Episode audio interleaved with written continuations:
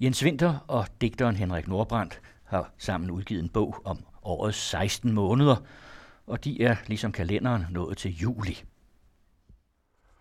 Året har 16 måneder.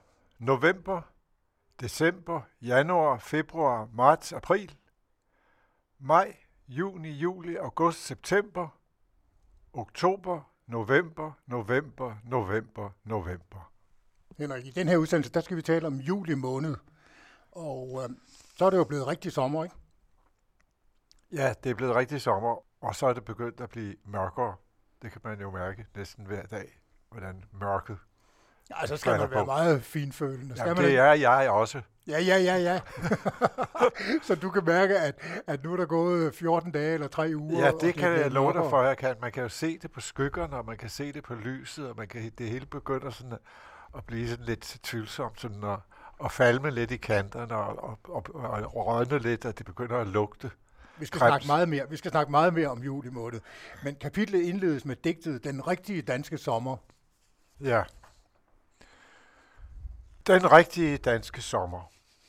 En rigtig dansk sommer skal være temaet for denne sonet. For det må være rigtigt, at det, som omgiver en, ikke skal siges i 13 eller 15 linjer, men i 14. Sådan vil jeg mene, alting kommer på sin plads, så form og indhold bliver ét, sådan som jeg selv er ét med sommeren, som er ét med danskheden, der er det helt rigtige. Men det ville ikke være dette digt, hvis det ikke påpegede, at ingen kan være et med noget andet. Plads skal der være. En rigtig dansk sommer er nok der, hvor jeg bedst kunne undvære mig selv. Og jeg lod gerne naturen tale på mine vegne, om ikke det vulgære grønne havde gjort det for pinligt. Midt i det står der en høj rød skorsten. Den hører til krematoriet, Hvilken trøst langt om længe at blive fri for sig selv. Juli måned, du har ligesom antydet det, det er forrådnelse, det er død. Her står krematoriets skorsten. Ja, sådan oplever jeg juli måned, det er rigtigt nok. Men det, det kan også være, altså, nu må jeg jo sige noget pænt, det kan jo også, det er også en meget smuk måned, hvis man altså synes om det. Jo, jo, men det er begyndelsen på slutningen Det er, be, det er begyndelsen på slutningen. En rigtig dansk sommer er nok der, hvor jeg bedst kunne undvære mig selv, skriver du. Ja. Hvad betyder det? Ja, der, jeg føler mig ikke hjemme der. Altså, det, så, så det, jeg, jeg, vil, jeg vil hellere være fri for at være der, simpelthen. Så, sådan er det. Bare sagt på en anden måde. I juli, der begynder forrådnelsen. Du kan lugte det i skovbunden, og, og det, er jo, det er jo så altså, det er dødsangsten, ikke? Ja, det er det vel. Eller hvad? Jo, det er det, og det er også derfor, at jeg ender med at se på krematoriet og, og sige, vigtigt. nej, hvor kunne det være rart at blive, at blive fri for sig selv. Så er, det, så er det overstået, ikke? Altså, i stedet for det, at man skal gå og vente på det, så er det jo rart at få det overstået med det samme. Jo, men det kunne jo også være, at der var et eller andet sjovt at opleve. Ja, men det er jo også derfor, jeg sidder her, ikke? så, så du vil ikke have det helt overstået Nej. endnu. Da vi fandt ud af, at vi skulle dele kapitlerne i året, har 16 måneder op, der fandt vi ud af, at, øh, eller hvordan de skulle deles op, der fandt vi ud af, at begrebet slægtninge og juli måned passer godt sammen. Ja, Hvorfor det gør det. syntes øh, du og vi... Jamen, det er jo den der, det, det, det, det dekadente, vil jeg sige. Altså, jeg oplever slægt, begrebet slægtninge som, som noget meget øh, dekadent. Det, det husker jeg fra min barndom. Og det, det var fordi, tror jeg nok, at min mors familie var, var dekadent på, på den måde, at øh, nogle af dens medlemmer var meget gamle og på mange måder levede i, i slutningen af det 19. århundrede, i 1800 og øh, 70 80 øh, 90'erne, vil jeg sige. Min mormor havde nogle søstre, som boede i et hus, som deres far havde bygget til dem ude ved Bispebjerg, der- lige i nærheden af Grundtvigskirken. Og øh, der var de flyttet ind i 1898. Og i min barndom, der boede de der stadigvæk. Og der var jo ikke flyttet om på et eneste skab eller noget. Alt stod, som det havde stået dengang. Og øh, for at det ikke skulle være løgn, så, så lå huset på en vej, der hed Henriksvej. Og det synes jeg var fantastisk uhyggeligt. Hvorfor, hvorfor uhyggeligt? Tænk, at mit navn skulle, øh, skulle øh, forbindes med, med, med, med, med sådan et øh, uhyggeligt, modbydeligt sted, hvor, hvor, hvor, hvor det var jo ligesom spøgelser. Det var jo ligesom, at de der gamle mennesker, de var jo allerede døde. De, de boede i en anden tid. Sådan altså, oplevede du den? Ja, ja. De var, altså, de var, de var forlængte nok. Det var ikke nær sådan, de var meget venlige over for mig. Ikke? Det var venlige spøgelser, men man er jo bange for spøgelser, også selvom de er venlige. Så. I dine erindringer Døden fra Lübeck, der kan man læse, at din mor kommer fra en meget gammel familie, som du her øh, siger noget om. Det betød noget for familien, men du gør nærmest grin med det. Ja, det du siger, klart. hvorfor er ikke alle familier lige gamle, spørger du? Ja, det er jo også noget pjat, det der med gamle familier. Det er, alle familier er vel lige gamle, ikke? Vi kommer jo alle sammen fra Adam og Eva, er det ikke sådan? altså, så, så, det er, så, så det er jo noget sludder at tale om gamle familier i virkeligheden. Men der var mange gamle mennesker i familien. Der var mange af dem, hvad var det for et liv, de levede, de der to øh, gamle damer? Du fortæller om, at da du besøger dem i huset på Henriksvej, det er jo 50 år efter, de er flyttet ind. Og der er ikke blevet flyttet om på et skab, eller en stol, eller noget ja, som helst. men altså, jeg kan huske, at de sad og strikkede. Man skulle altid slutte øh, strikketøjet på, midt på en pind. Og jeg kan huske en gang, der var en af søstrene der, Ida, hun var ikke færdig med det, og så råbte hendes søster til hende, Ida, det må du aldrig gøre, så bliver du gammel jomfru. Altså på det tidspunkt, der havde hun allerede været gammel jomfru, i, i, hvert, fald, i hvert fald et halvt århundrede, ikke? Mm. Så det var sådan en overtro. Ja. Hvis vi nu tager dit digtslægtninge fra din digtsamling Istid fra 1976, så skal man ikke læse ret mange linjer, før man kan konstatere, at du ikke skildrer dine slægtninge særlig sympatisk. Nu er det jo ikke, altså de konkrete slægtninge, jeg skildrer, det her, det er jo mere øh, alment, men det er selvfølgelig Ja, dem, inden der vi har... hører digtet, så skal de høre, du oplevede faktisk noget meget mærkeligt, noget meget mystisk i forbindelse med digtet, ikke? I forhold til din mor. Nå jo, det var meget besynderligt. Det var fordi, jeg, jeg sad en, en, en aften i et S-tog, og så fik jeg øje på min mors søster, min moster, som sad et andet sted i S-toget. Hun havde ikke set mig. Og jeg skulle selvfølgelig være gået hen til hende og sagt goddag og så videre. Altså, jeg kunne godt lide hende, men jeg, jeg havde bare ikke lyst til at, at, at hilse på slægtninge den aften. Så jeg forlod S-toget uden at have sagt noget til hende, med, med meget dårlig samvittighed øh, må jeg indrømme, for hun sad så meget ensom ud, det var hun også. Og så kom jeg hjem, og så ringede min mor til mig den samme aften, og sagde, ved du hvad Henrik, jeg har, jeg har læst det der digt, der hedder Slægtning, og jeg, jeg, jeg forstår det faktisk rigtig godt. Gå hun lide det? Ja, det sagde hun ikke noget om. Men, øh, hun sagde bare, hun, hun forstod det. Hun, hun kunne i hvert fald genkende noget i det. Mm. Lad os høre det. Ja. Vi omtaler dem som regel i flertal som slægtninge, fordi de gerne optræder gruppevis og ligner hinanden til forveksling. Deres navne minder om navne på byer i fremmede lande. Vladivostok, Dar es Salaam, Antofagasta, Ulan Bator. Isoleret fra gruppen mister de deres ansigter, og deres stemmer lyder som glas, der knuses. De er da mere forfærdelige end en tibetansk dæmon. Det uhyggeligste i verden er utvivlsomt to slægtninge, der uventet mødes på gaden, uden at have en fødselsdag, et bryllup eller en begravelse at tale om. Fulde af redsel og afsky stiger de på hinandens ansigtsløse ansigter – som to spøgelser, der overrasker hinanden på samme hjemsøgte slot. Hvis de var alene, ville de uden tvivl dræbe koldt og effektivt som to skorpioner. Men i stedet begynder de at tale højrøstet eller le, selvom der aldeles ikke er noget at le af. Der skal mindst tre af dem til, før de for alvor begynder at blive slægtninge – jo flere der er af dem, desto bedre føler de sig tilpas.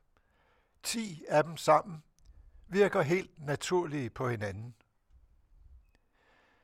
De har intet privatliv. Hvad de drømmer om, når de sover, og hvad de tænker på, når de er alene, vides ikke. De skaffes lettest af vejen med gift, og de er opløselige i syre. Hver gang en af dem forsvinder, ses det på hver af de andre. De virker da mere tilfredse, federe. De lever af hinandens død. De lever af hinandens død. Ja, det står der jo, og det skal jeg ikke sige mere om. Så må man selv fortolke det. Hvor har du fået det fra? Hvor, hvor fik du den opfattelse fra, at slægtninge er så forfærdelige, som skildret i det her digt? Jamen altså, det kommer igen øh, fra min mors familie, fordi de opførte sig ikke altid pænt over for hinanden. De sådan, det, det, var, det, for, altså, det var jo ikke sådan, de slog på hinanden eller sådan noget. Men øh, der blev sagt mange spydigheder og, og ondskabsfuldheder. Og øh, for eksempel igen husker jeg ved en eller anden lejlighed, hvor disse gamle damer sad sammen. Jeg kan ikke huske, hvor mange af dem, om der var syv eller 500. Men øh, de sad i hvert fald sammen, og, og så var der lige en, der var jo altid nogen, der lige var død. Øh, og så sagde de, jamen, jamen øh, det, var da, det var da godt, at, at Lucy hun døde. Så, så fik hun da endelig fred. Hun var, hun var jo øh, altid for gammel. Ja. Nå, hvor gammel var det, Lucy var? Jamen, hun var jo, hun var jo, hun var jo 75. Jamen, jamen, Ida, hvor gammel er du? Er der ikke noget om, at du er 83? det var samtaler. Det var omgangstonen. Ja, det var omgangstonen. I digtet, der taler du direkte om, øh, at noget af det mest uhyggelige, det er to slægtninge, der møder hinanden uden at have en fødselsdag, et bryllup eller en begravelse at tale om. Ja, fordi det er jo det, der holder slægtninge sammen. De har jo ikke nødvendigvis noget med hinanden at gøre, andet end, end de der øh, ritualer, som folk samler sig om, nemlig begravelser, fødselsdage, eller jeg skulle have sagt fødselsdage og, og bryllupper og, og begravelser ja, ja. i den rækkefølge ja. selvfølgelig. Ikke? Men det er jo det, der, der, som folk forsamles om, selvom de ikke har noget som helst med hinanden at gøre, andet end uh, det, man så kalder blodets bånd, som, ja, som jo ikke er rigtige bånd. Udtrykket familiefølelse, det er ikke lige noget, der siger dig noget? Jo, altså det siger jo noget, hvis, hvis man, øh, altså, det, det er jo, altså ens familie, det er jo nogen, man er kendt til en stor del af sit liv, ikke? Som man kender jo bedre end uh, så mange andre. På godt og ondt. Ja, på godt og ondt. Men, men man behøver jo ikke at føle sig nærmere knyttet til sin familie end, end til, til andre mennesker, som man godt kan lide. Altså det er jo helt, hvorfor skulle man det? Bare fordi man kommer fra samme slægt, eller hvad det nu hedder. Det er jo fuldstændig ligegyldigt.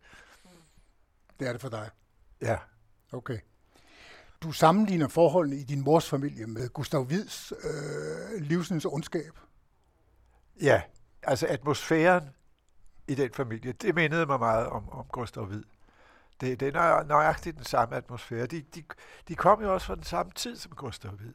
Mm. Det var det der øh, meget borgerlige miljø, som man havde der i, i slutningen af 1800-tallet til meget, meget prætentiøse og, og et miljø, hvor, hvor alting blev skjult under overfladen. Det skulle være pænt, pænt, pænt, pænt, og var det selvfølgelig ikke. Men altså, Gustav Hvid er jo dybt sarkastisk. Ja. Sådan så du også på forholdene i din mors familie. Altså, jeg oplevede det som et barn. Ikke? Når man er barn, så oplever man det ikke som en, en, en skarp forfatter, som Gustav Hvid oplever det. Fordi man fatter ikke, hvad der foregår under overfladen man fornemmer, at der foregår en masse under overfladen, at det her det er et skalkeskjul, det er et skjul for et eller andet, men man ved ikke, hvad det er. Og det er jo derfor, man er bange for det. Altså, det er ligesom et, et skab fuld af skeletter, ikke? At, Som på et øh, eller andet tidspunkt åbner ja, sig. Ja, man, man, ved, man ved, der er skeletter i skabet. Man har aldrig set dem, men på et eller andet tidspunkt, så falder de jo nok ud, ikke? Så og det er jo forfærdeligt. Så det er bedre at åbne skabet og se, på skeletterne. Og så få det overstået. Og få det overstået, ja. Din mor, hun var meget påvirket af en øh, amerikansk pædagogisk retning.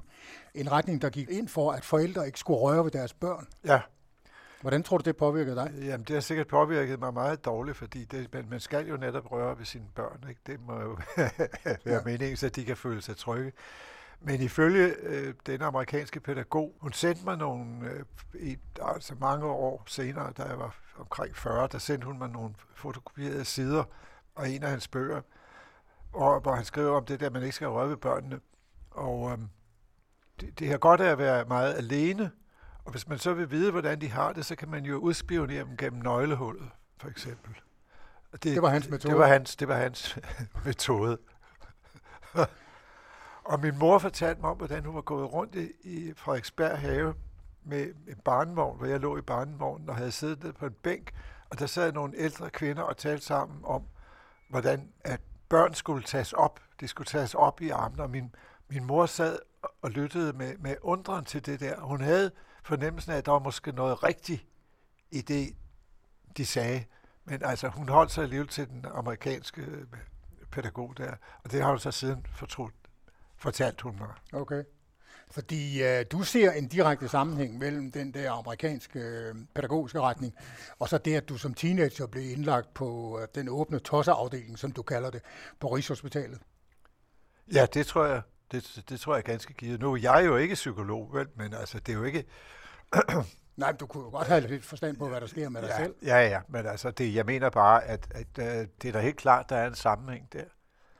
At jeg har følt mig svigtet, fordi jeg ikke, jeg ikke følte den der øh, kropslige øh, nærhed.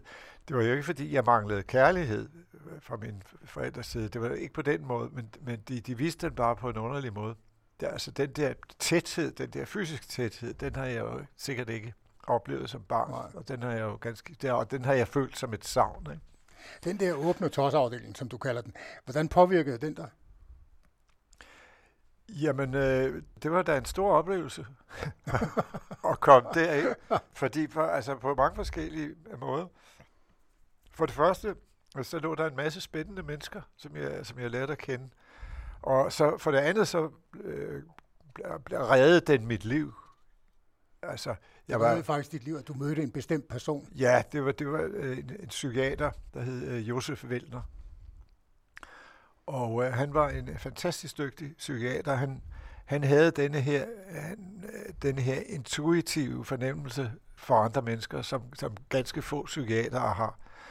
Og øh, jeg havde jo været indlagt på Slagelse sygehus. De kunne ikke finde ud af, hvad jeg fejlede. Så kom jeg ind på Rigshospitalet og blev øh, introduceret for, for, for dr. Vellner, som sagde til mig, ved du, hvad det er, du fejler? Så sagde jeg, nej, det ved jeg ikke. Så sagde han, jamen, du har noget, der hedder, hedder øh, altså, hvad anoreksi. anoreksi, ja. Og, øh, du, altså spiseværing. Ja, spiseværing. Ja. Og, og du er ved at begå selvmord. Og øh, det må du sådan set selv om. Det at begå selvmord, det er en eksistentiel beslutning, så den skal andre mennesker ikke blande sig i. Men i den tilstand, hvor du er, der bliver jeg nødt til at blande mig. Så du må hellere se og, og tage noget på, så du kan komme i ordentlig fysisk stand. Han respekterede dig jo i virkeligheden. Han respekterede mig. Jeg var 16 år, ikke? Og, og det var første gang, der var et menneske, der havde behandlet mig som et voksen menneske, ikke? Og jeg kunne jo se, at han havde ret. Pludselig så kunne jeg se, hvordan jeg var. Jeg var fuldstændig udhåret og ved at dø, faktisk, ikke? Så jeg tænkte, jamen det går jo ikke. Det er jo ikke det, er jo ikke det jeg vil. Det har han jo ret i. Jeg vil ikke dø lige nu. Det må jeg, det må jeg lige, der må jeg lige samarbejde, ikke? Og det gjorde jeg så. Så det, det reddede mig. Det er, der, det er der ingen tvivl om. Du er ikke i tvivl om, at han reddede dit liv? Nej, det, det, er der, det, det er der ikke nogen tvivl om. Mm-hmm. Og så tog du på? Ja. Og så tog du ikke stilling til, om du ville begå selvmord? Jo, det gør jeg da mange gange. altså, men, øh, det, er så, det er så en anden sag. Nå jo, så skete der jo det af én gang. Det var så et par år efter, hvor jeg havde, der, jeg ved ikke, om jeg ville begå selvmord, eller det var noget andet, eller, altså, jeg ved det ikke. Men altså, i, i hvert fald, jeg havde taget en ret stor portion sovepiller. Mm. Og så blev jeg kørt i ambulance ind til uh, kommunehospitalet, hvor, hvor Nej, det var jo stadigvæk Rigshospitalet, ja. Og så blev jeg indlagt på den lukkede afdeling. Altså, ja. ikke den åbne mere? Ikke den åbne, men den lukkede. Og øh, det var jo altså grove løje i forhold til den åbne afdeling. Men øh, det var jo også interessant, fordi der var jo, der var, var jo mange rigtig gale mennesker, og, og altså det, det var, men, det var, men det var meget anstrengende at være der. Så der var, der, der var gået en uge, så sagde jeg, at jeg gerne ville tale med Vælner. Og det fik jeg, fik jeg jo så lov til. Og så sagde jeg, hvorfor, hvorfor, hvorfor skal jeg ligge på den her åbne afdeling? Nej, lukkede afdeling. Hvor, så, hvor, hvorfor skal jeg ligge på den, den lukkede afdeling? Så sagde jeg, Vælner, jamen du kan da bare gå. Så sagde jeg, hvad har? Jeg sagde, du kan da gå, hvornår, hvornår det skal være. Så sagde jeg, hvorfor har du så fået mig indlagt her? Nå, men jeg synes bare, at du skulle se, at der var nogen, der havde det værre, end du har. og det lærte du af? og det lærte jeg af, ikke? Altså, jeg skulle ikke komme her og have med ledenhed med mig selv og tage en masse nervepiller. Se, se på de andre, ikke? Altså, så det var... altså, han, var jo, han var jo for uden at være en stor psykiater og også en god pædagog, ikke? Det må man sige, fordi det var jo lidt det rigtige at gøre i den situation. Så du kom ud på den anden side? ja. Mm. Var det oplevelserne i din barndom og ungdom, der gjorde, at du som voksen valgte et liv sådan langt væk fra familie og så videre? Tror du? Mm, nej, nej, det tror jeg, det tror jeg ikke. Det var, det var helt andet. Jeg ville, altså, det har vi snakket om. Jeg vil gerne, jeg vil gerne se noget nyt. Jeg vil gerne opleve verden. Så banalt er det. Det er jo ikke sådan, at jeg nogensinde har flygtet fra min familie. Overhovedet ikke. Så Og så bor du igen på Østerbro i København. Ja. Det er Østerbro, du som barn ikke kunne fordrage, ikke? ja, det gør jeg jo. Så sådan er det. Du siger, du har lært at kunne bo på Østerbro i København. Du ser det som et tegn på, at du er ved at blive voksen. Det er vel egentlig også på tide, kunne man sige, ikke sandt?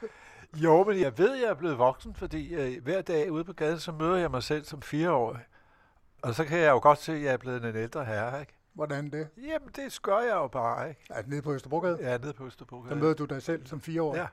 Hvordan ser han ud? Eller, ja, han, han ligner mig, ikke? I en lidt mindre udgave. I en lidt mindre udgave, ikke? Ja. Han Men jeg er jo også den fireårige, som møder den ældre herre, ikke? Så, så sådan er det. Så der, derfor så ved jeg, at jeg er blevet voksen. Er det så- måden at konstatere på, Ja. at man er blevet voksen? Ja, det tror jeg. Okay.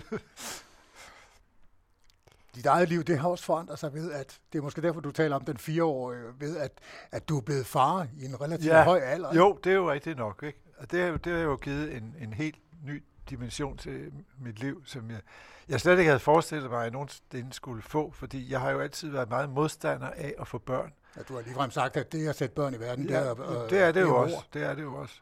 Men altså, nu er det her barn, har jeg jo heller ikke sat, selv uh, sat i verden, så jeg behøver ikke at have uh, skyldfølelse på den måde. Nej, hun er adoptivbarn. Ja, netop. Ja. Ja. Så, så, så det, er jo, det er jo meget godt. Men uh, at, at jeg skulle opleve at, at have et barn, det må jeg så til gengæld sige, det har da nok været den største og mest livsbekræftende oplevelse i mit liv. Det er da fantastisk, Sådan det. at du kan sige det sådan i slutningen af 60'erne. Ja, det synes jeg også selv. I bogen der har vi en oplevelse med, du har haft sammen med Anna Helena, som hun hedder, jeres barn, øh, hvor I ror på Nordet nede ved Stege, nede på Møn, hvor I har et lille hus nede, Ja. og I er ude at sejle i motorbåd. Ja, vi var ude at sejle i motorbåd, fordi jeg havde jo anskaffet mig en båd med påhængsmotor, hvilket var en fejltagelse. Jeg har altid godt kunne lide at sejle, men det skal helst være med sejl. Og jeg er meget dårlig til al slags mekanik, men jeg tænkte, det er jo så nemt med en påhængsmotor. Så havde jeg købt den her påhængsmotor og en gammel båd.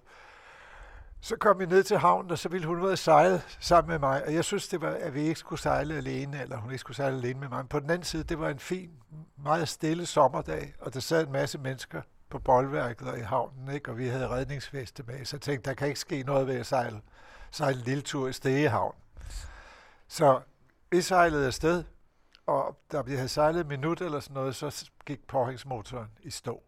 Så fik jeg den sat i gang igen. Så gik den i stå igen. Det skete tre eller fire gange. Til sidst, så, så var der ikke noget at gøre. Der var død. Den, den var fuldstændig død. Og Anna Helena blev sådan lidt, lidt urolig.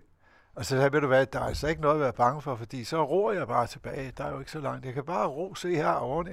Og, og jeg begyndte at ro. Jeg var heller ikke rigtig vant til de år. Men, det, men, altså, men hun kunne ikke lide, at der ikke var nogen motor. Og så brølede hun sådan, far, skal vi ikke tilkalde nogle voksne?